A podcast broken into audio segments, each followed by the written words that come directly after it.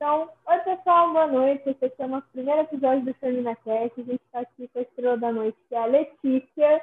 Eu sou a Maísa, tem aqui comigo também a Gabi, que vai falar daqui a pouquinho.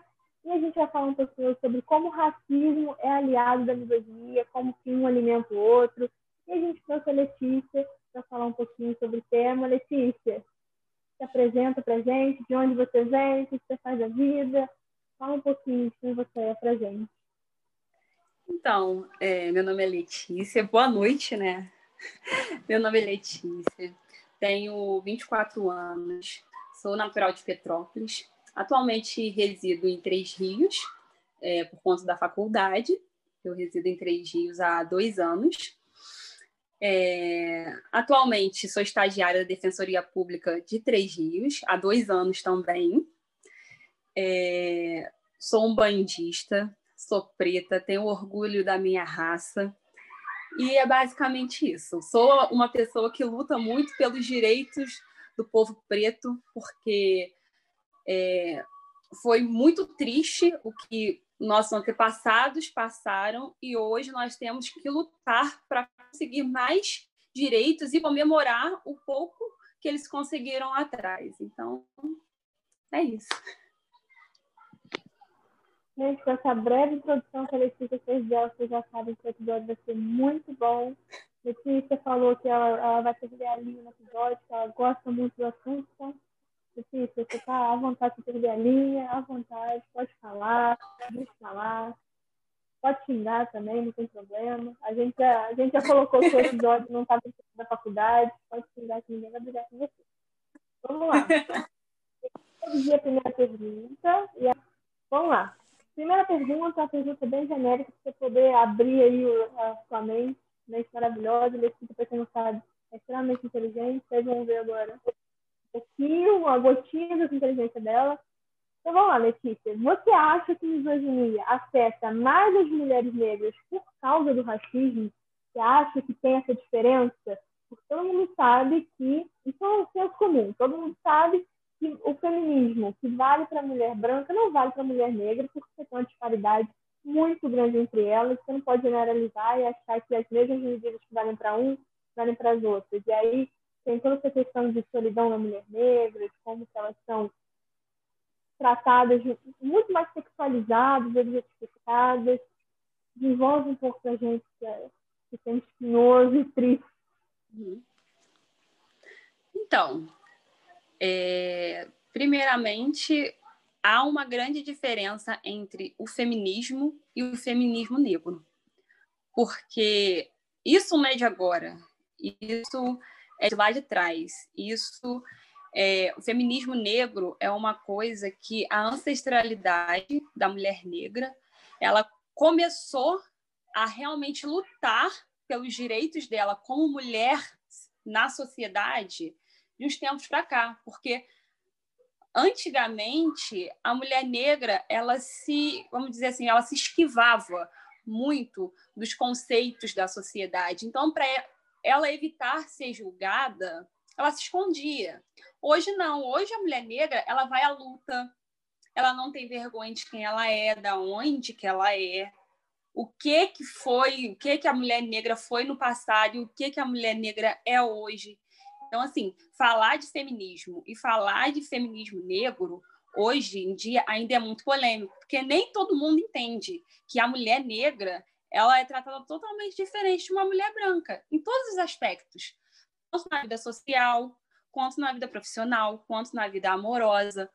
Então, assim, falar de feminismo negro é você lembrar que lá atrás a mulher negra ela não tinha valor. Porque os homens eles se casavam com as filhas dos senhores das casas, vamos dizer assim, das fazendas, os donos de fazendas, enfim. Só que na hora deles quererem, assim, vamos dizer assim, curtir uma coisa diferente, eles iam atrás de quem? Das escravas.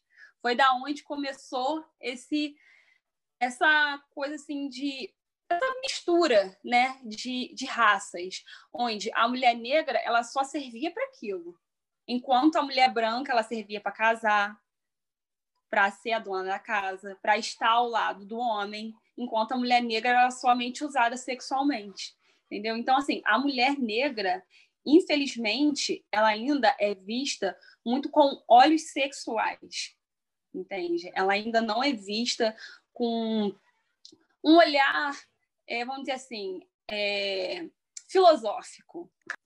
É, a mulher negra, ela infelizmente é um objeto ainda, é um objeto sexual dentro da sociedade, porque infelizmente até nos dias de hoje a mulher negra ela não é tratada da mesma forma que uma mulher branca é tratada, infelizmente. Ainda tem muito que lutar, a gente ainda tem muitas coisas para ser reconhecida ainda na sociedade. Eu queria comentar um pouco sobre como isso, até nos dias atuais, né, como é algo que se estende aqui no Brasil, por, por, por, por ser um país conservador, como isso auxilia, contribui para a morte de mulheres negras. Hum. Porque quando a gente tem uma criminalização do aborto, quando a gente tem é, toda essa estrutura voltada para isso, a gente vê e a gente consegue perceber quem morre e quem vive. Porque é um projeto, na realidade, né? É, infelizmente, a realidade da mulher negra e da mulher branca na sociedade é completamente diferente. Digo isso porque 90% das mulheres negras, elas vivem em comunidades.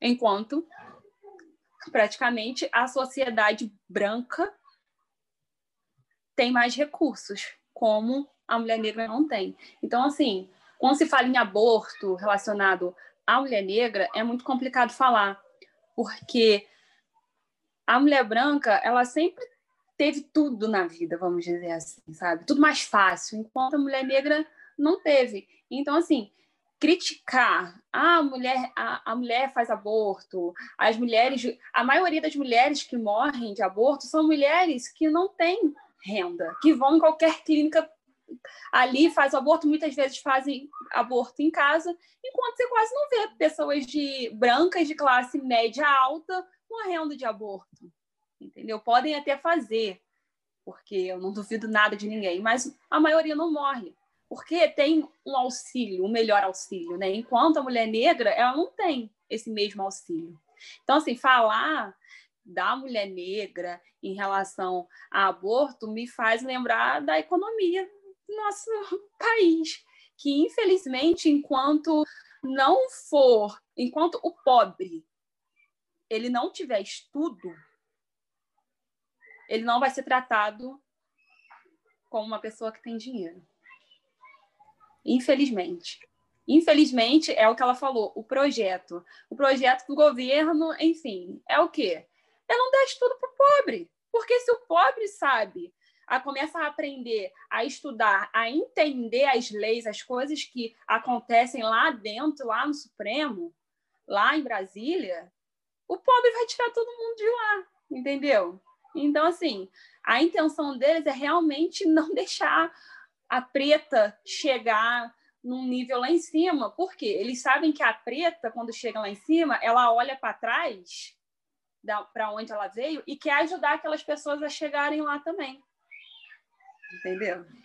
A gente não nega a nossa raiz, a gente sempre volta.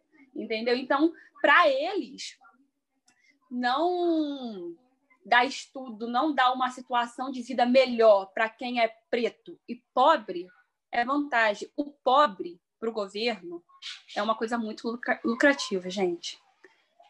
Tudo que o governo faz é pensando no, no preto, é pensando no pobre. Porque eu falo, a escravidão, ela acabou sim o preto, mas hoje a escravidão é pobre. Porque hoje quem é escravo é o pobre, não é somente o preto. Porque o pobre que tem que trabalhar, o pobre que tem que batalhar, tem que correr atrás das coisas. O, infelizmente, o pobre que é escravizado no emprego, que ganha um salário péssimo, trabalha demais, deixa a família em casa para ir trabalhar. Então, assim, é muito complexo falar da mulher preta da comunidade e falar da mulher branca que, vem, que vive lá na Zona Sul. Entendeu? Então, assim, são aspectos totalmente diferentes. Eu não sei se eu fugi um pouco do assunto, mas. Não, foi perfeito. E quando a gente fala sobre isso, né, sobre educação, a gente vê que tudo é exatamente é uma estrutura, é educação para levar para o mercado de trabalho. A gente vê que quando essa estrutura ela não tem uma base forte, as, pessoas, as mulheres negras, é, na, em sua maioria, não alcançam um local de importância no mercado de trabalho. A gente vê a desigualdade salarial ainda existente, uhum. é, e muito existente, e, e, a gente não consegue fazer com que essas mulheres ocupem locais é, de relevância, igual mulheres brancas ocupam. Infelizmente, infelizmente, é o que eu sempre falo aqui com as pessoas que estão à minha volta e falo para outras pessoas também. Infelizmente, o preto ele está sempre um passo atrás. Eu sempre tive isso na minha cabeça. Eu sempre estudei para tentar ser a melhor, porque a gente sempre está na desvantagem. Eu sempre procuro ser a melhor em tudo que eu faço, para chegar lá na frente, eu já, eu já ter essa desvantagem em ser negra, mas ganhar pelo meu estudo, pela minha competência. Então, é, infelizmente, é, é, o que eu falo, principalmente é, a profissão que eu estou me tornando, que eu estou estudando para ser. Você pode ver, tem diversos advogados negros, principalmente depois que teve Enem, enfim, que as pessoas conseguiram passar para universidades, realmente o povo preto, ele corre atrás, ele quer estudar, só que é muito mais difícil. E uma mulher negra, eu falo, infelizmente, numa entrevista de emprego, infelizmente, eu posso ter a mesma competência que a branca, mas eu já chego perdendo na entrevista de emprego. Por eu ser preta, por eu ser da comunidade, por eu ser pobre. Porque as pessoas falam, ah, mas ela é, é, branca, ela é branca, ela tem aparência de rico. Ué, mas eu sou preta também não, não poderia ter dinheiro porque eu sou preta, por causa do meu tom de pele?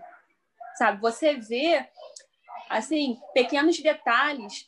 É, pessoas, hoje em dia, as pessoas, elas não são racistas, assim, vamos dizer assim, na cara de pau, né? Hoje em dia, o racismo, ele é encoberto. As pessoas riem, falam, ah, eu não sou racista, não tenho nada contra o preto, mas no fundo tem.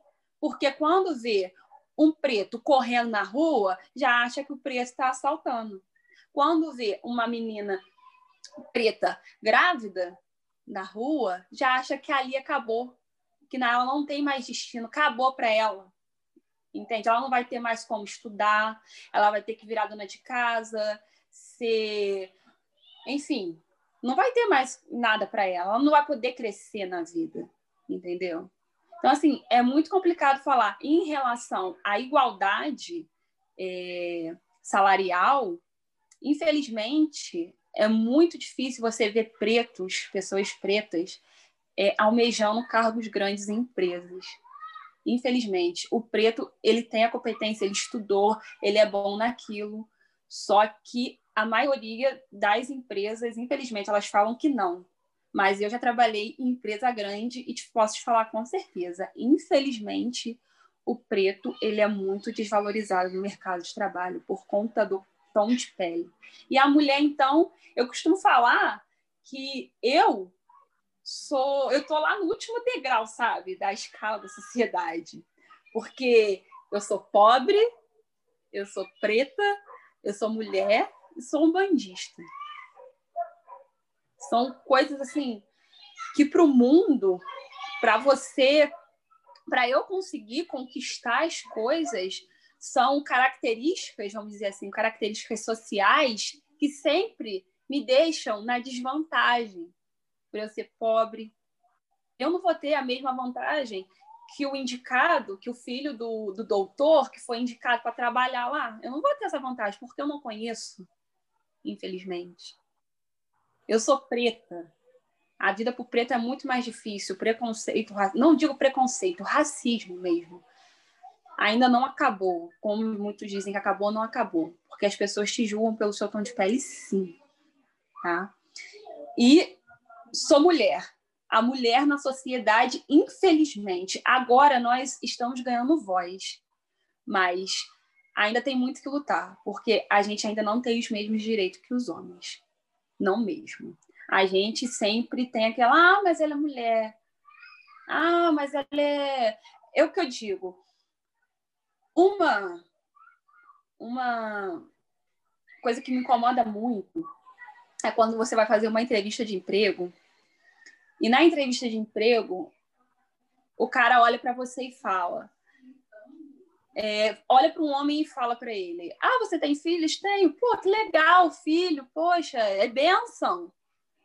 Aí quando a mulher fala: Ah, eu tenho filhos. Ah, tem. Já vai na cabeça de quem está contratando. Poxa, será que ela vai, ela vai vir sempre serviço? A criança não vai atrapalhar? Ou seja, o preconceito está ali porque o filho não é só da mãe. Tá entendendo? Então, assim, a gente tem que lutar muito, assim, por essa igualdade, porque é uma coisa, eu digo assim, o machismo e o racismo são coisas estruturais, sabe? Que nós, eu falo particularmente eu, como mãe, que estou criando agora a índole, passando o que é para o meu filho, é daqui que começa. Se eu não ensinar para o meu filho que não pode bater em mulher, infelizmente, quando ele crescer, ele vai achar que pode. Se eu não ensinar para ele que ele tem que ter, que a mulher dele tem que ter os mesmos direitos que ele, que a mulher dele, quando ele crescer, vai poder estudar, vai poder trabalhar, e se ela quiser trabalhar e ele ficar em casa cuidando dos filhos deles, não vai ser problema nenhum, é isso que eu ensino para ele. Eu tento passar, para ele uma sociedade completamente diferente do que é mostrado, vamos dizer assim, na televisão, na internet, enfim, para que ele possa desde agora ter uma colocando aquilo na cabeça e ter a mente aberta em relação à mulher, pelo menos principalmente a mulher negra dentro da sociedade. Tem uma frase do Rousseau, Jean-Jacques Rousseau, que acho que ilustra bem esse pensamento, e ele fala naquele livro A Origem da Desigualdade entre os Homens, ele fala se você botar um anão e um gigante na mesma estrada, cada passo do gigante é um privilégio, ao passo que ao cada passo do anão ele fica mais para trás. Não é bem a frase não, mas vocês pegaram aqui a, a, o grosso da ideia, porque, por exemplo, uma coisa que eu acho muito interessante, o estigma é muito grande. Se você vê, por exemplo, uma, a mãe de, um, de um, uma mãe negra de um menino que foi condenado por tráfico de drogas. Ou uma mãe que foi condenada, por exemplo, porque estava roubando leite em pó. Não tinha de comer. Roubou uma latinha de leite em pó. Uhum. Foi colocada lá na, na frente do juiz. As perguntas que o juiz faz nunca são referentes ao fato que aconteceu. Ah, o roubo, tem aqui um crime de bagatela, não, não sei o que, autoria, nada disso importa ele vai fazer perguntas subjetivas. Cadê seus filhos? Você estudou? De onde você vem? Você mora onde? Isso não tem nada a ver com o processo, não tem nada a ver com o fato, não, não tem nada a ver com o que ocorreu. Mas é sempre um julgamento moral. E aí, quando você estava falando, por exemplo, da, da questão da contratação, você chega lá com um currículo extenso. Você fez estágio desde o início da faculdade, você se formou, fala outra língua, está o currículo perfeito ali. Aí a mulher branca que chega do seu lado tem o currículo metade do que você tem. O dela, ele vai ler. Ele vai tirar um tempo para ler. Para você, ele te chama para o teste do sofá. Uhum. Pra saber. Sabe? Então, assim, e aí o que a gente vê hoje em dia são pessoas extremamente frustradas que acham que o governo abandonou elas. Ah, ele está dando muita oportunidade para o negro, mas ele não cuida mais de mim e aí você pega um ser totalmente limitativo, como por exemplo o Trump e o Bolsonaro, que fala: o Estado não liga mais para vocês, homens brancos, mulheres brancas, pessoas estão oprimidas, né? Pessoas assim, é complicado. Você que está dando cota para negro, cadê o mérito, né?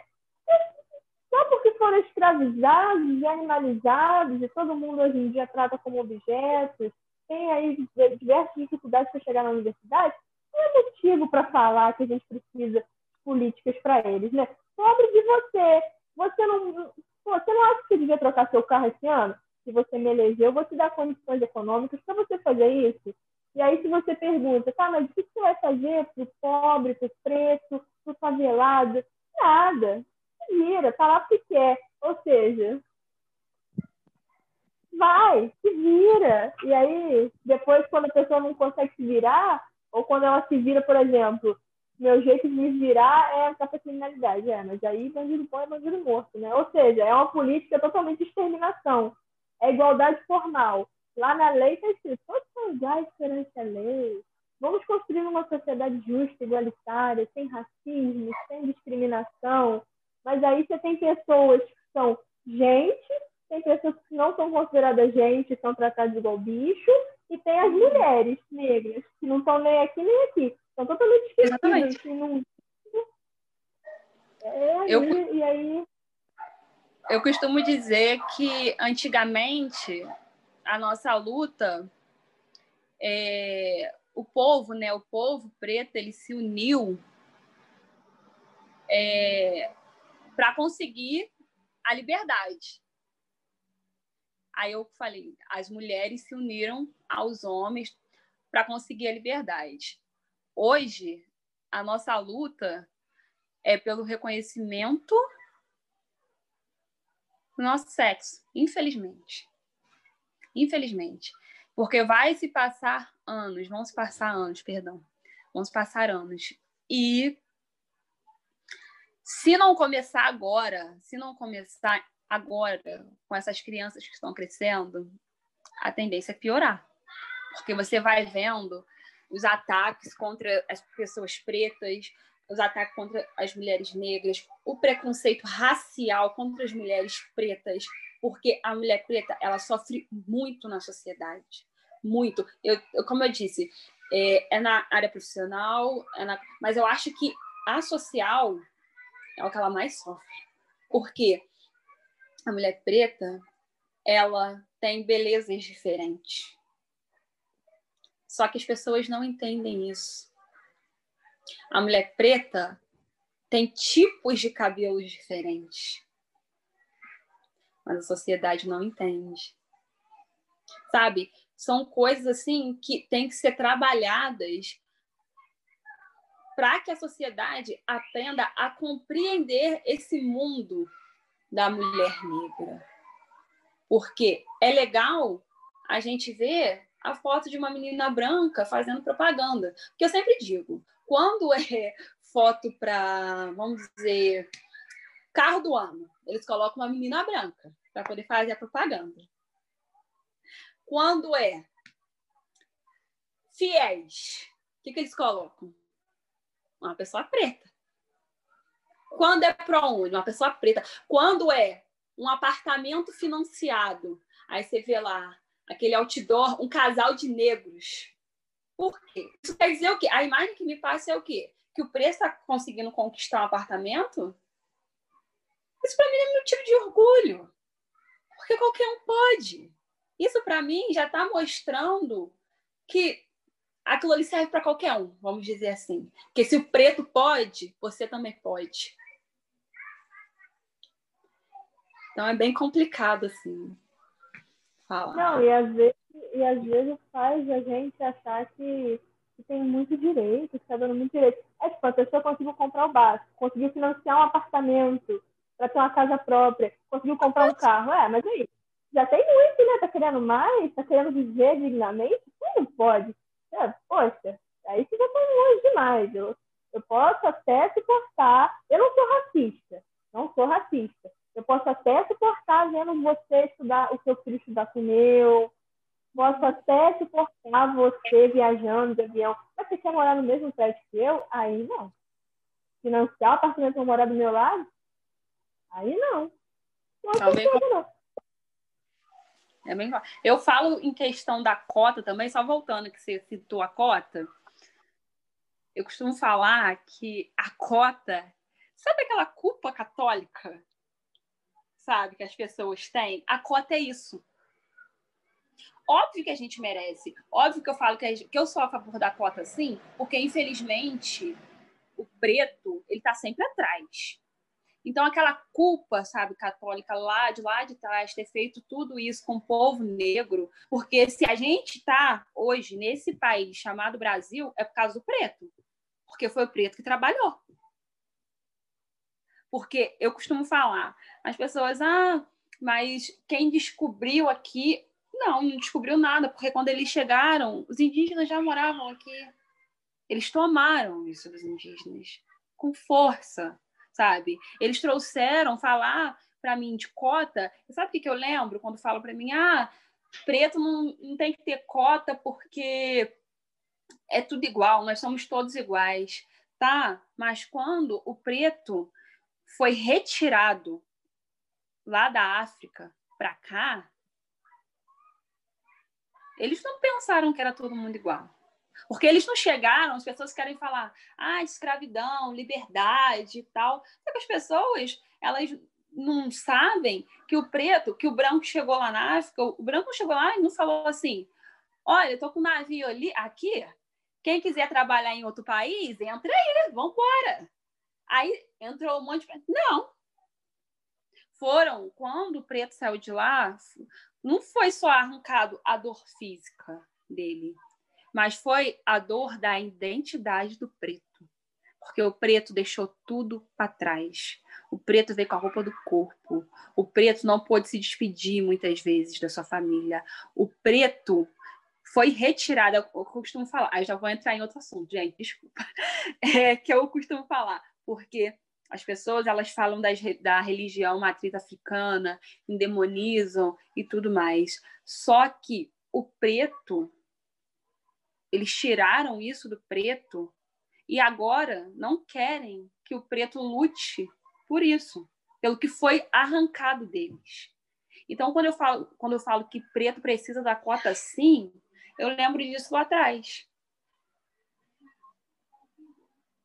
Aquela culpa que hoje o governo quer mostrar que foi ah, o preto, é, nós somos todos iguais, igualdade racial. É por conta disso, pela, por essa culpa do branco, que foi lá e arrancou e trouxe todo mundo para cá. Então, eu sou a favor da cota, sim. Letícia, eu só queria entrar num ponto que quando a gente fala de cotas, né, e você defende cotas e eu e Maísa também defendemos, é que é o certo a se fazer porque é o mínimo. É, a gente tem que lembrar que não é só as pessoas elas criaram uma ideia de que a lei de cotas ela vai tirar a vaga de uma outra pessoa, mas assim não tira a vaga de ninguém e também, quando uma pessoa negra ela entra na faculdade, a permanência dela ainda é difícil. Porque a, as outras áreas da vida influenciam muito. Então, quantas pessoas não conseguem concluir o ensino superior, por exemplo, porque não conseguem. É, é, tem que trabalhar para suprir a renda da família, para auxiliar, pra, são chefes de casa, e eles têm que acabar. É, é, é um, um, a graduação, né? ela entra como um privilégio para muitos, porque negros não conseguem ter acesso a isso, porque eles têm que deixar isso de lado para viver a outra parte da vida. Na verdade, não é nem viver, eles têm que sobreviver a isso. Né? Eles têm que sobreviver. Então, eles saem da faculdade para trabalhar, porque eles precisam sobreviver, eles precisam estar dentro de casa trabalhando, às vezes, para conseguir o, o mínimo, que é só comprar a comida do mês. Uma coisa que eu falo também sobre a cota é que, além de ser uma culpa católica, a, co a cota é um meio do governo é, recuperar o mau ensino da base do ensino público. Porque o ensino público é péssimo, é horrível. Então, o meio que o governo achou de vamos botar, vamos colocar assim, é, de tampar o buraco, vamos dizer assim, para não dizer que o pobre que estudou em colégio público não pode ir para a faculdade, foi a cota. É um reflexo também disso tudo. Psicóloga Maria Homem, para procurar no YouTube, os vídeos dela são bem acessíveis e ela fala uma linguagem muito acessível, então ninguém precisa comprar psicologia, ninguém crise do coronavírus. Então vamos pensar dinheiro, porque a gente não sabe se amanhã a gente vai conseguir, conseguir comprar arroz, feijão, está meio complicado. E aí é o seguinte, a Maria Homem ela traz esse conceito de que o racismo é uma coisa muito mesquinha da pessoa. É uma questão de como ela foi criada e a partir daí como que ela enxerga a realidade. Então ela olha para a cota e ela vê um privilégio do negro, só que ela não consegue ver o motivo por qual existe essa cota. Aliás, não é que ela não consegue ver, ela não quer ver, porque ela foi ensinada que tem branco e negro. O branco está aqui em cima, o negro está aqui embaixo, e é assim a ordem natural da vida. O negro não estuda porque ele não quer, não faz porque ele não quer. Então é quase que uma teoria remodelada de Charles Darwin da, da seleção natural. Só que ela foi feita, é uma teoria comprada, uma teoria modelada para você achar que negro não tem que ser contra porque somos todos iguais, está todo mundo no mesmo pé de igualdade, e é isso aí mesmo. Então, se você pega um método socrático começa a perguntar para essa pessoa por quê, por quê, por quê, chega no final ela não sabe mais. Porque a maior parte dos problemas que a gente tem hoje na humanidade, isso é um convite reflexivo que eu chamo todo mundo para fazer, porque é bem enriquecedor, pega um problema da humanidade e vai desconstruindo ele, igual uma cebola. Vai tirando a cebola não é uma coisa muito atrativa, né? Mas vai tirando as cascas de cebola. Sabe o que você vai achar lá no final? Egoísmo medo da realidade. Porque se te ensinaram que branco é uma coisa e negra é outra, e você começa a perceber que tem um monte de gente falando que não é assim, a primeira coisa que você faz é o quê? Eu não quero te ouvir. Eu quero te ouvir. Porque se você faz isso, o chão abre aqui no meu pé, então a minha vida inteira é uma mentira. Se a minha vida inteira em qual eu fui construída uma mentira, quem sou eu? Verdade. É, é tudo uma mentira, é tudo uma coisa muito louca, esotérica, metafísica. Então, assim, se você cria o seu filho sem ensinar para ele essas questões de dignidade normal, olha, todo mundo é gente, todo mundo tem que ser tratado da mesma forma. A gente tem esses problemas aqui porque tem pessoas que são extremamente limitativas, extremamente indignas, que querem viver esse discurso de que um são mais do que o outro. Mas o mundo não é assim. Então, se a gente não educar para isso, a gente vai ficar em ciclo, assim, igual cachorro correndo atrás do rabo. Você vai é Pensa o exemplo do Capitólio, gente. Aquilo ali é assim, um divisor de águas. No Black Lives Matter tinha polícia até para o cachorro que estava passando na rua. No aquele bando de homens brancos invadindo o Capitólio, que é uma coisa que nunca tinha acontecido na história dos Estados Unidos, nem na guerra de secessão entre Norte e Sul eh, chegaram perto do Capitólio. Mas os apoiadores do Trump chegaram. E não tinha muita polícia, né? Vamos ver o que vai dar. Porque você já vem com essa mentalidade de que se é um bando de gente negra junto, vai fazer baderna. Se é um bando de homem branco junto, aí é a revolução, a imagem da, da Revolução Francesa lá, assim, com a velhinha na mão. E... Queria complementar que, por mais que a gente, que a gente tenha que observar, né, retomando a, ao assunto lei de cotas, por mais que a gente tenha que observar que as cotas elas não são privilégios, elas não são, elas são básico a gente ainda tem educação, que não é romantizar isso nem nada, a gente ainda tem a educação como um privilégio, que é um direito que está ali escrito, mas que não alcança a sua, a, a sua efetividade, não chega naquilo. Porque é, é, é, branco consegue chegar. É muito, é muito raro acontecer de, de casos de evasão. Mas é, o caso de evasão de escolas, de porque negros precisam sair até das escolas, nem concluem o ensino fundamental, nem o ensino médio. Às vezes não conseguem nem pensar numa faculdade. Então, assim, isso, a educação, mesmo sendo um direito de todos, ainda é, é considerado um privilégio porque não chega a todo mundo. Só isso que eu queria complementar. Vamos lá, a gente começou com o pé direito. Olha só, é, é uma pergunta mais genérica de novo, para você perder a linha, acha sua faísca aí e pode meter o pau, Letícia. Você acha que dentro do feminismo, o movimento feminista, essas questões são abordadas de uma forma correta? Essas diferenças? Porque, por exemplo, eu estava vendo ontem, a resposta é não, né? Mas é, eu estava vendo ontem um caso que é o seguinte, de uma doutora dos Estados Unidos, ela é médica, ela é médica, ela se formou, então ela já tinha um privilégio que muita gente não conseguiu ter. E aí ela foi diagnosticada com Covid e foi para o hospital. E o nome dela era doutora Susan Moore. Susan Moore. E ela teve que gravar um vídeo dentro do hospital para receber o atendimento adequado. Ela era médica, ela sabia se diagnosticar.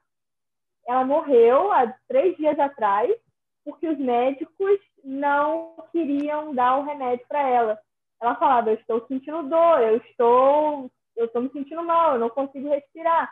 E o médico falou, não, não está não. Mandaram ela para casa, mesmo ela, mesmo ela falando que ela não estava se sentindo bem. E ela não estava no hospital público, era um hospital particular, ela tinha seguro de vida, estava ali, seguro de saúde. Então, a minha pergunta vai mais para essas questões. A mulher negra, ela é maltratada até dentro do sistema de saúde, porque não sente dor. A mulher quando vai, é, mulher branca quando vai ter filho, você vê a foto, está com três agulhas aqui de soro diferentes enfiadas na veia, e vamos dar a bola de ginástica para ela sentar, para o bebê encaixar. E a mulher negra, você, o médico fica ali, como é que é? Não vai sair essa criança, não vou fazer cesárea porque é muito complicado, gasta muito para o hospital. Então, assim, na minha opinião, aí, já adiantando, eu acho que essas coisas não são abordadas no feminismo, porque o que você vê é, ah, homens oprimindo mulheres, beleza, mas e a opressão da mulher negra no dia a dia? Porque o que você falou lá no começo, eu sei que eu falo muito, tá, gente? Mas o que você falou lá no começo reflete bem isso aqui que eu te perguntar agora. Você falou, ninguém é racista mais escancaradamente. Então você não tem macro racismo, como você tinha antigamente, né? Então são micro racismos assim. E eu acho que o feminismo não pega isso. É uma coisa muito. Ah, homens e mulheres, enfim. Dá sua opinião pra gente nesse, sua brilhante opinião. Então, é... então, eu acredito, meu ponto de vista, é... eu vou colocar dois pontos de vista aqui. Na verdade, é um ponto de vista e uma opinião, tá? É pessoal. É, a mulher negra, dentro da sociedade, como eu já disse, ela não é vista como a mulher branca, infelizmente. É, são pequenas questões que, lá do passado, eu volto a falar, eu gosto muito de voltar lá no passado, por a mulher negra ser escrava, aguentar dor, aguentar chicotada, aguentar a ter o filho lá na senzala e no outro dia ir, tra ir trabalhar, por essas questões do passado que foram fazendo a mulher negra com aparência de forte, que está refletindo hoje. Porque, infelizmente, agora, a minha opinião pessoal, a mulher negra ela não é educada pela mãe, pelo pai, pela família, da mesma forma que a mulher branca é. Porque, antes de tudo, a mulher preta, ela é educada a sempre ser forte. Ah, mas não deu certo vai, dá a volta por cima, porque vai, você vai conseguir. Você não pode desistir. A gente tem sempre isso. Você não pode desistir. Você tem que tentar que uma hora você vai conseguir sim. Porque lá no passado, aí já vem eu lá no passado. Porque lá no passado elas conseguiam. Hoje você não vai conseguir. Entendeu? Então, o tipo de educação já começa a entrar. A mulher preta, ela aprende a ser forte, porque só de você se aceitar preta, dentro da sociedade, você já tem que ser forte. Por você ter traços de preto, que são bem distintos de, de traços brancos, você tem que ser forte. Por quê? Quando uma criança chega na escola, uma, uma menina preta chega na escola que tem o cabelo crespo e o nariz com traços é, negros, a boca com traços assim, com lábio mais grosso. As outras meninas olham para ela diferente. Então é desde ali que a mulher negra ela aprende a ser forte. Então, como eu falei, tem distinção sim entre o feminismo machismo e tem distinção principalmente entre o feminismo e o feminismo negro porque dentro do feminismo negro são discutidas várias questões assim polêmicas que as pessoas não falam por medo da opinião do outro, com medo do que o outro vai achar, com medo de ser prejudicado por causa da sua opinião. Então, tem sim, tem diferenças, assim, são coisas que nós aprendemos, nós, mulheres pretas, nós aprendemos desde criança. A gente sempre aprendeu que o meu cabelo é duro. Meu cabelo não é liso. Eu vou ter que alisar ele, vou ter que ó, me sacrificar, perder a minha identidade para eu ficar ali pá, pá com branco.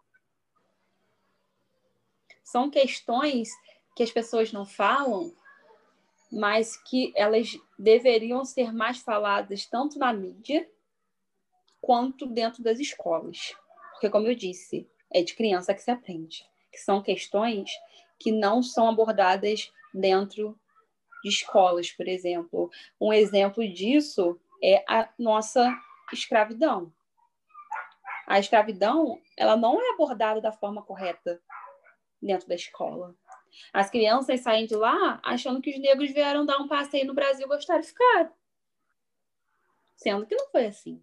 Se fosse abordada realmente da forma que é, que o negro, ele lá na ele saiu da África escravizado, perdeu sua identidade, teve que se redescobrir aqui no Brasil com o pouco que tinha, com o mínimo existencial que tinha, eu falo para vocês hoje, não teria esse racismo religioso que tem hoje.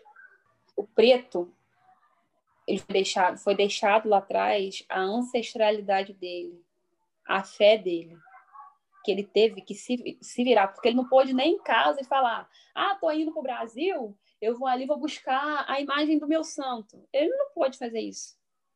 Ele teve que se virar quando chegasse, chegou aqui no Brasil para não perder o resto de identidade que sobrou dentro dele.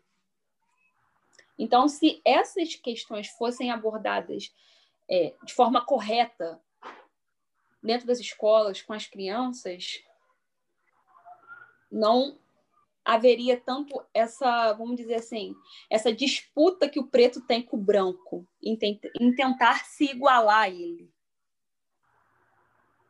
Porque o preto ele sempre tenta se igualar ao branco em todas as questões uma coisa que a gente vê muito também é que, igual você falou, a, a mulher negra não é. A gente que é branco também, a gente não é ensinado a olhar a mulher negra e ver a beleza dela. Se não é o traço que a gente tem, caucasiano, é feio, não tá bom, ou é muito masculino. E aí teve uma vez que eu, e aí eu vi um, não é um teste, né, assim, mas é uma, um jogo de percepção às vezes a gente vê alguns homens brancos e algumas mulheres que a gente olha e vê um monte de gente seguindo. Eu tô falando de influencer mesmo, não porque eu vou nominar aqui. Mas a gente tem vários influencers assim. E uma mulher, ela estava questionando, ela falou assim: olha para essa pessoa, essa influencer que você está seguindo. Você comenta, você perde seu tempo comentando na foto dela que ela é linda, que ela é engraçada, que ela é criativa pessoa não está fazendo nada. Ela postou a rotina de maquiagem dela, que é a coisa mais básica que pode existir no mundo. Mas ela é criativa. Ela é criativa, ela é ótima. Se ela fosse uma mulher negra, você faria isso? Olha para essa mulher branca e imagina ela negra, com tom de pele escuro. Você acha ela bonita? Mesma coisa para o homem negro. Aí ela concluía falando: tem muita gente que a gente só acha que é bonito porque é branco. A gente, só for, a gente é ensinado a olhar para o branco e ver a beleza, a virtude. Chegou a luz. E quando chega o negro, a gente fala, chegou o bandido. Por que, que não cuida do cabelo? Seria mais bonito que cuidasse do cabelo. Então, ouvir você falando essas coisas é assim, dói, dói, porque a gente cria prédios altos e bonitos. A gente cria torneira que você passa a mão embaixo, ela liga a água. A gente cria a Alexa, que é um mecanismo para você ter sua casa toda tecnológica. Mas você não é capaz de olhar para outra pessoa com um olhar diferente e falar, cara, como é que a gente conseguiu, enquanto humanidade, fazer isso com vocês e hoje em dia ninguém se importa. Óbvio que a gente se importa, mas como é que pode existir gente que acha que não existe racismo, que isso não, sabe? É assim, cabeça explode, o peso da realidade cai. É assim, é, é, é triste, é revira, dá uma agonia, sabe? Porque... A gente passa por isso. Eu te falo que para mim é bem complicado ainda a questão do preto, porque as pessoas acham ah, mas você não é preta. Ligam a, o racismo preto só pelo tom de pele, sabe? Sendo que não é isso. O racismo é muito mais, é muito mais. O preto não é só tom de pele. Como eu disse, são os traços, é o tipo de cabelo, é... diversas coisas que são identidade do preto. Então, assim, eu passo por, por situações do branco falar que eu sou preta e do preto falar que eu tenho cor. Então, assim, é bem complicado, assim, sabe? Só que eu me considero, eu sou uma pessoa preta. Eu não sou branca. Eu sei a minha identidade. Eu sei de onde que eu vim. A minha família é toda preta. Por que, que eu vou me considerar, vamos dizer assim, mestiço só pra, porque a sociedade acha bonito? Não. Eu sou isso pronto. Essa falta das pessoas, até do preto, se conseguir se assumir quem ele é, assumir quem verdadeiramente é difícil para o preto, porque o preto, pô, ah, mas eu vou fazer um alisamento aqui no meu cabelo, ficar parecido com a branca. Ah, mas eu vou fazer uma cirurgia no meu nariz, porque o nariz afilado que é bonito. Sabe? Então, assim, são coisas que a gente aprende desde pequena que eu sofri na pele. Eu sofri na pele, sabe? A minha infância inteira, as pessoas me chamarem de cabelo duro, as pessoas falarem da minha boca, porque a minha boca, eu tenho traços grossos. Então, assim, eu sofri a minha infância inteira. Eu já cheguei em lugares, assim, na minha adolescência e tal, que eu via como os meninos tratavam as minhas amigas, porque eu andava com meninas brancas, como eles me tratavam. Sabe como você é sempre a que é deixada de lado, sabe? E era por isso. Porque, infelizmente, o branco, ele sempre teve mais valor na sociedade. Mas eu queria voltar numa fala sua que você disse do seu filho, do, de como você educa o seu filho para que ele não uhum. é, é, seja, é, não reproduza o machismo, enfim. Sim. E aí eu queria te perguntar e, e, e ver, né? Porque hoje a gente tem uma, uma disseminação de informação sem controle, a gente não tem controle disso mais. E uhum. como o, que você acha em relação, é, em relação a isso, de como isso é, auxilia na educação?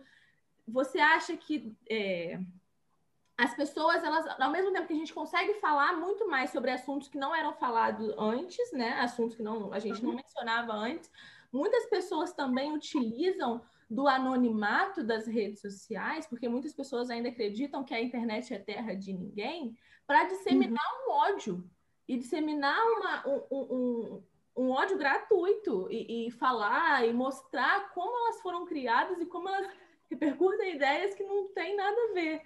Eu tento mostrar para ele, primeiramente, o que ele tem em casa. Eu dou muito o meu exemplo, eu dou muito o exemplo do pai dele como pessoas, eu e ele como pessoas dentro da sociedade. Antes de tudo, é o que eu disse para você, eu ensino para ele que todo mundo é igual, independente de cor, de raça, de gênero, todos nós somos iguais e devemos, é o mínimo existencial nós sermos tratados da mesma forma. Isso eu sempre falo para ele. E tento mostrar para ele realmente a realidade da, das crianças, é, quando eu vejo que às vezes eles estão brincando, que eles falam alguma coisa assim, eu tento corrigir ali na mesma hora e dou, e dou exemplos para eles, sabe? Porque se não trabalhar a cabeça dele hoje, lá na frente, sabe? Ele vai ser uma pessoa completamente diferente. E eu costumo dizer que ele teve privilégios, porque eu estudei minha vida inteira em colégio público. Ele hoje estuda em, colégio particular. Mas eu falo para ele: Ó, oh, você estuda em colégio particular, só que você não é rico, não. Você estuda em colégio particular para você ter uma educação melhor, coisa que eu não tive, eu quero que você tenha hoje. Mas você é pobre, você é preto. Você tem que manter isso como a sua raiz. Independente de qualquer coisa, você tem que ser humilde. Humilde como pessoa, tratar as pessoas com humildade, com educação. Não é porque você tem um biscoito melhor que você vai desfazer do outro que não tem. Não. Se ele não tem o biscoito que você tem, divide com ele. Então, assim, eu tento passar para ele isso, porque, assim, isso engloba não só a pessoa que eu sou, que eu me tornei, mas engloba muita coisa da minha religião. Então, eu tento passar esses princípios, que são princípios, para ele, para que lá na frente, quando ele crescer, porque infelizmente a gente não cria filho para a gente, a gente cria filho para o mundo. Quando ele for crescer e já viver sozinho, enfim, sem precisar da minha opinião, né, para sobreviver, ele tenha isso em mente que se eu estudei em colégio particular, se eu passei numa boa faculdade, se eu sei o inglês fluente, isso não quer dizer que eu sou melhor do que o pobre favelado. Isso não quer dizer que eu sou melhor do que o preto, que está lá na favela, que não teve o mesmo direito que eu tive.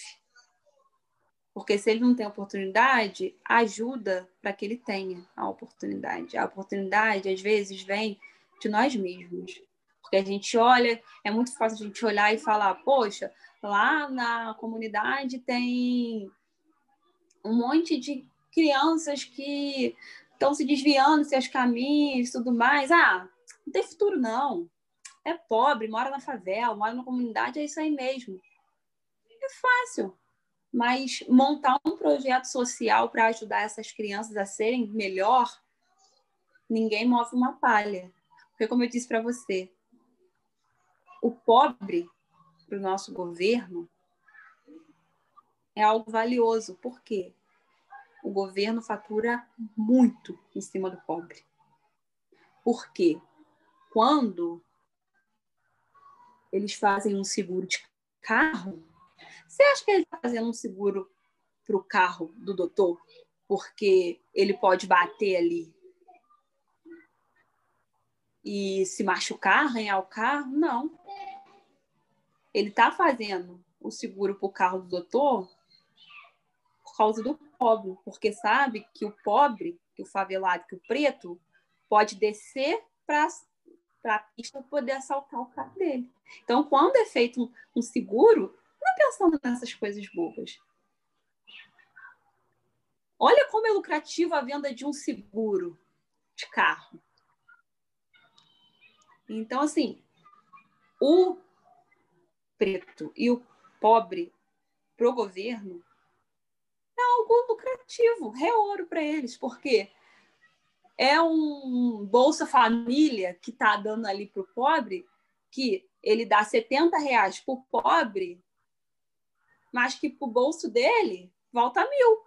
Compreende? É um, é um sistema único de saúde que o preto e o pobre vai para lá, falta é, medicamentos, por quê? Teve desvio de dinheiro. Olha como é lucrativo. Eu vou falar que eu comprei 20 medicamentos para aquele hospital, mas você só manda 10 e me retorna o valor do restante. Olha como é que o pobre é algo lucrativo para o governo. Olha como é que o preto é lucrativo para um governo. E ao mesmo tempo lucra, mata, né? Porque eles lucram e não tem medicamento e mata. Exatamente. Eu voltei no assunto do seu filho porque é, é, é notório como que a criação é diferente. Como que você, você fala assim, eu falo para ele, para ele não esquecer não as raízes dele. E isso não é em muitas famílias, é, é, é não é levado, não é observado, não é mencionado dentro de casa, porque as pessoas querem é, uma superioridade, quer alcançar um patamar de vida para que elas possam é, desmerecer o outro, colocar o outro abaixo. Por isso que eu voltei para te perguntar sobre, porque eu, eu escutei essa fala e eu achei muito importante. A gente não tem que negar a nossa raiz. Eu falo, eu, eu luto pelo preto dentro da sociedade. E não tenho vergonha disso. Quero fazer muito mais futuramente. Porque o que eu faço ainda é, é pouco. Mas porque eu lembro que o meu ancestral sobreviveu. Ele não viveu, ele sobreviveu. Então, eu não posso negar que o meu tataravô foi um escravo. Não posso negar isso. É minha raiz. Independente se eu tiver dinheiro na vida, for rica, enfim, eu não posso negar isso. É meu passado. Tá na árvore. Eu não posso negar quem eu sou. Quando você nega quem você é, você perde sua identidade. Você não consegue sobreviver na sociedade.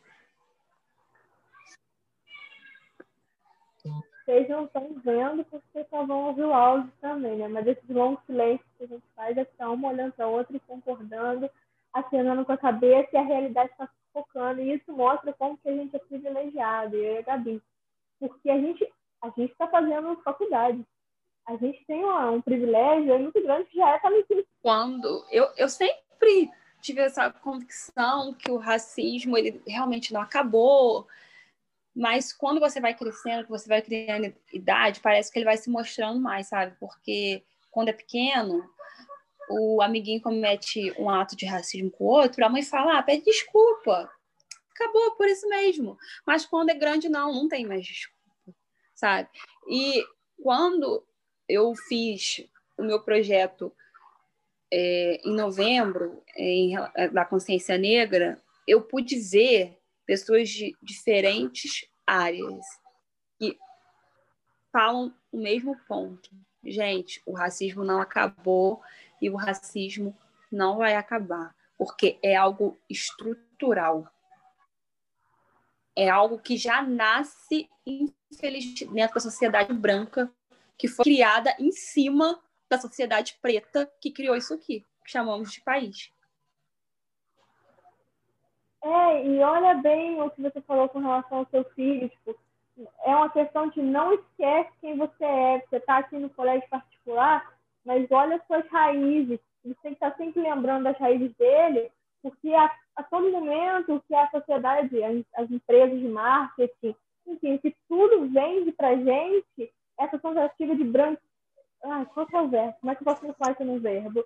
De branquear as coisas, de arrastar a pessoa para ela tentar seguir o modelo do branco. Então, tipo assim, nunca é um incentivo para o negro ser o negro e conquistar as coisas com as raízes dele. E aí eu fico pensando, por exemplo, é, como que. A área do é muito real, gente.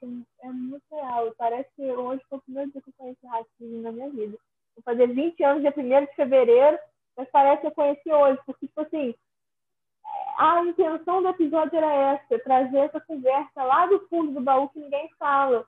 Porque ninguém dá voz para a mulher negra. E eu tô cortando sua voz, né? Porque eu tô falando igual a Maricata. Mas ninguém dá voz à mulher negra.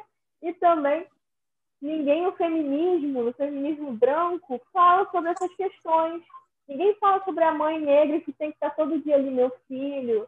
Presta atenção de onde você veio. Não cai nesse conto de, de andar com um coleguinha branco. Porque, vamos supor, sabe esses filhos mimados de pais ricos que faz tudo a criança. E quando eu digo filho mimado, não é de 9 anos, não. Pode ser aquele de 20 mesmo, aqueles, eles bem grandes já. Mas é só um menino, né? Não sabe o que está fazendo. O repertório é esse. E aí, você pega, vamos supor, seu filho cresce e vai andar com um menino desse com 16 anos. Com 16 anos, as pessoas costumam ser um pouco inconsequentes. E aí, vamos supor que comete, sei lá, um ato de vandalismo, vamos pichar o um muro.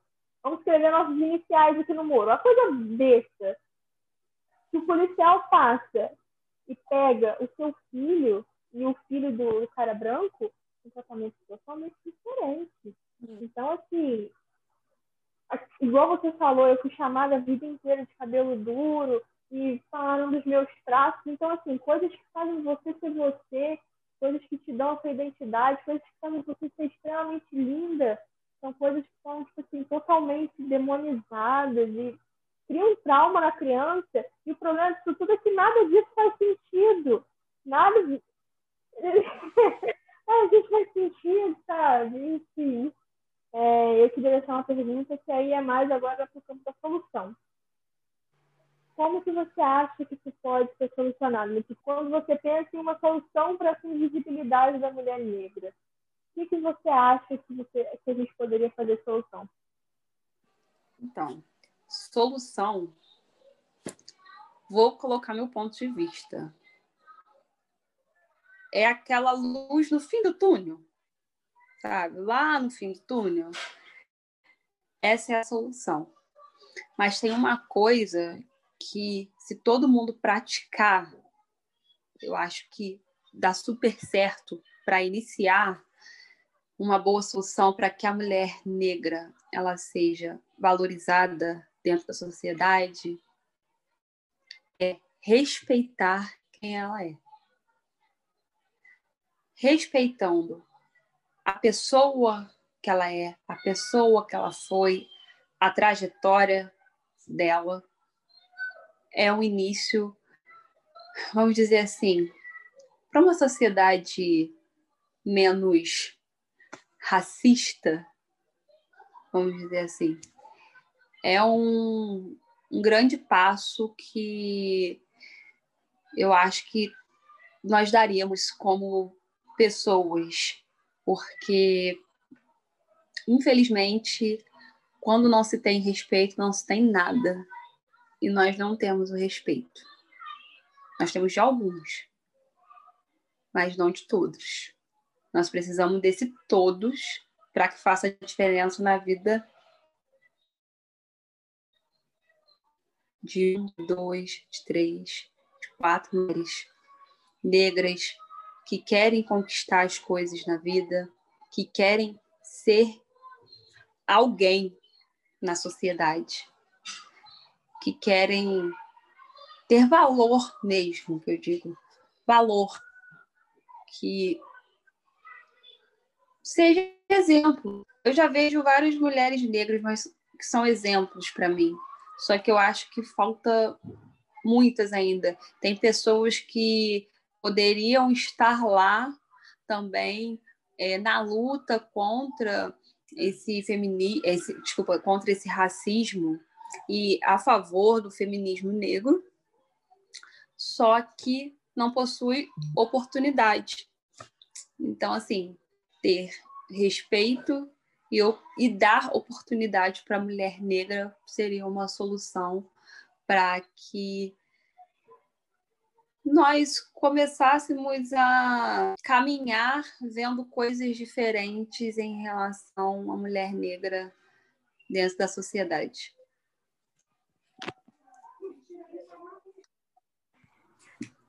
O que me dá raiva disso? Olha a solução simples que você deu. Sabe, olha a solução simples que você deu. O que tá me dando raiva nesse episódio é que, assim, não faz sentido nenhum racismo. Não tem uma pessoa que, assim, não, não, não existe um motivo para existir, sabe? Não existe nada. É igual castelinho de areia, na primeira onda leva e não faz sentido. E aí ninguém é racista escancaradamente, mas aí é no dia a dia, ali na forma de tratar, na forma de olhar, na forma de tratar no sistema de saúde de uma forma médica, achar que a pessoa que está passando mal não sente dor, que a mulher grávida, quando ela é negra, ela precisa de menos resistência. Então, tipo assim, são coisas pequenas que se transformam num problema gigante e a solução parte de coisas básicas, como você falou. Então, tipo assim, não é uma coisa inacessível, não é como se você tivesse que ter o QI mais alto do mundo, sabe? Tipo, se você, desde criança, não foi ensinado a respeitar as pessoas, você ensinado aqui. Isso me leva, assim, a, a, um, a um, sei lá, questionar muito os valores familiares que a gente cultiva também.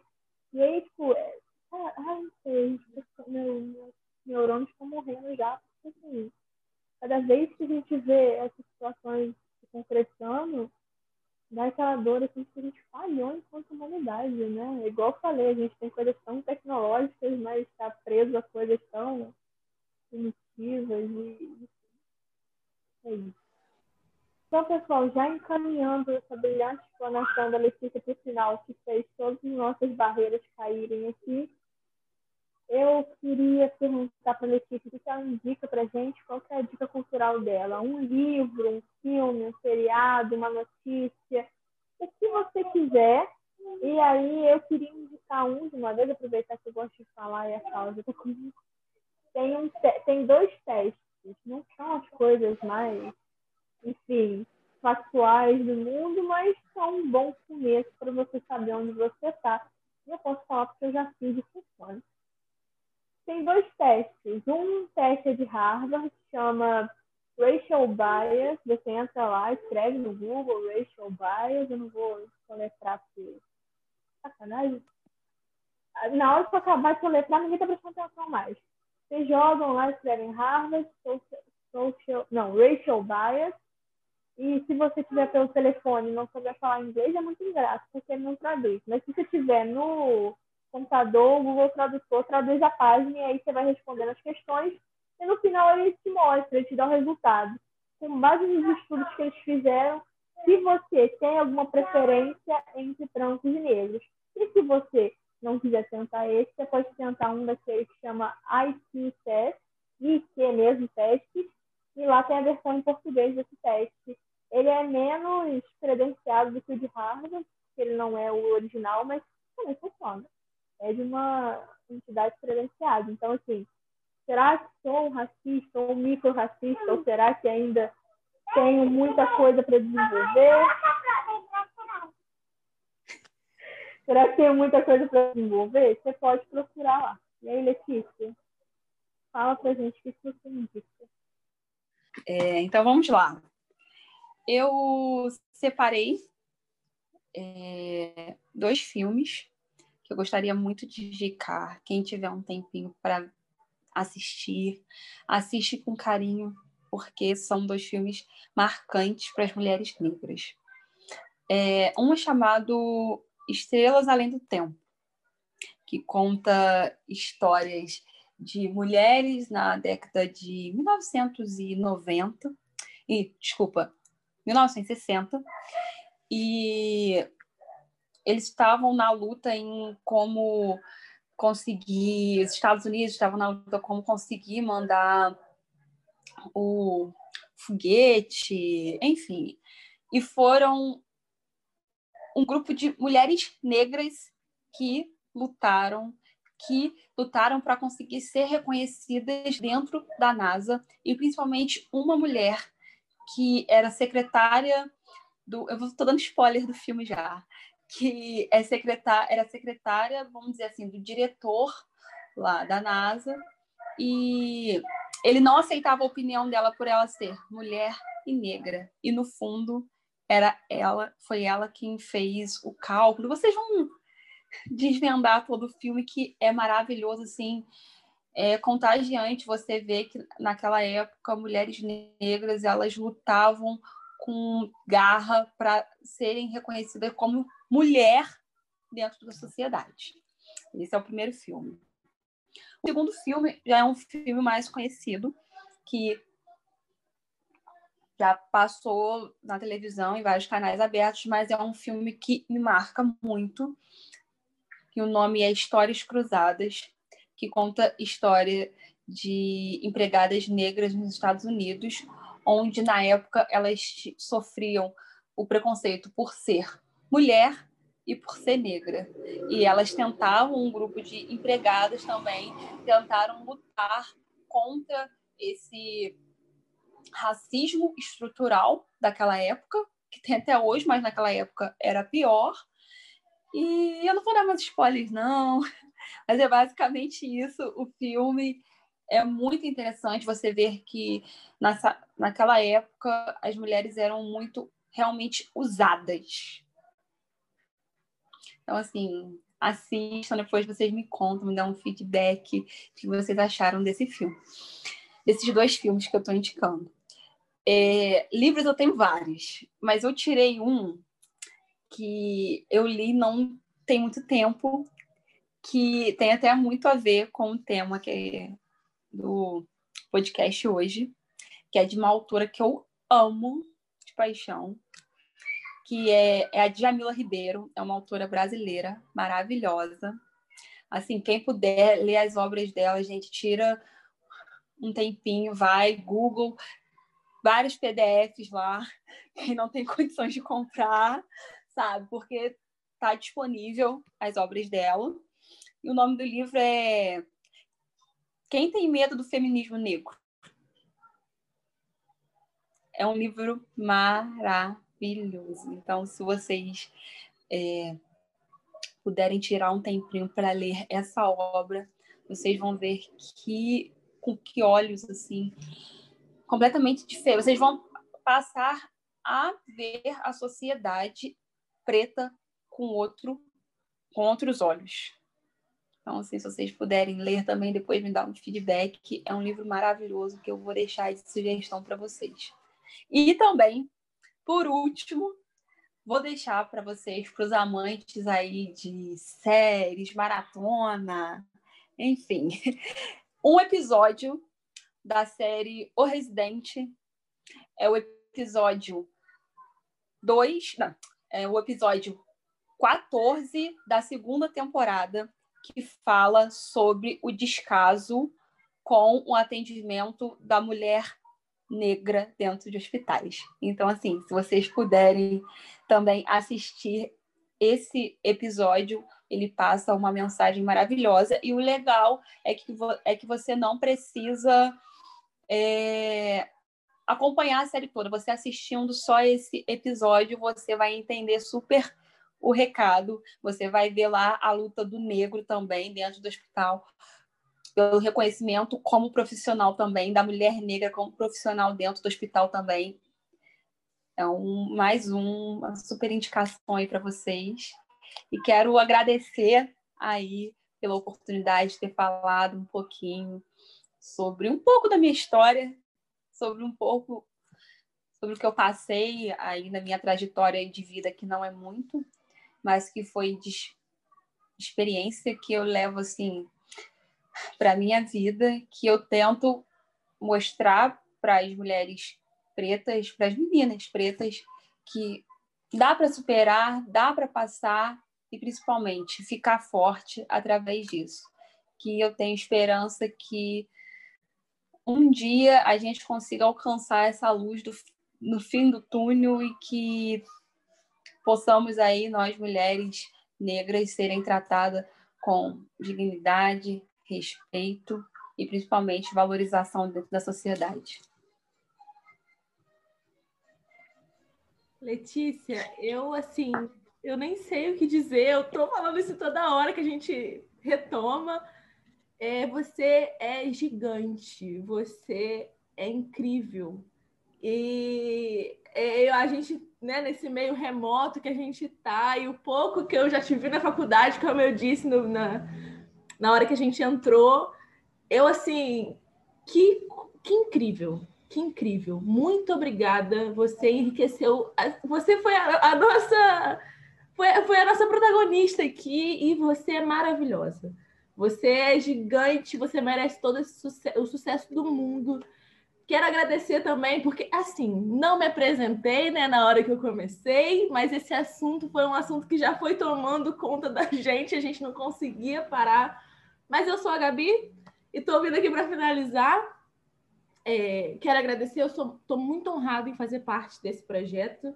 a gente não poderia ter começado melhor. Gente, a Letícia é incrível. É, eu espero que vocês sintam ouvindo esse podcast o que a gente está sentindo nesse horário enquanto a gente está gravando. É, é, são trocas de olhares assim que a gente não consegue mensurar. São coisas incríveis e sensações incríveis. Você me fez refletir muito sobre tudo, porque eu sou privilegiada, a Maísa é privilegiada, e é uma visão diferente e, e incrível. Que, assim, triste por tudo, mas incrível, você é incrível. Muito obrigada. É, e assim, primeira de muitas, espero que você volte muitas vezes e teremos novos projetos juntas também, né? Vamos, vamos trabalhar alguns projetos também juntas. Tá bom? Eu que agradeço pela oportunidade de participar, pela oportunidade que vocês estão me dando aí de abrir as portas aí para falar um pouquinho sobre a cultura do preto dentro da sociedade, que não é tão falado como deveria ser. Então, eu agradeço por estar iniciando aí esse projeto com vocês e desejo muito sucesso, muita sorte, muito bate-papo bom, de alto nível, tá bom? Que, ó,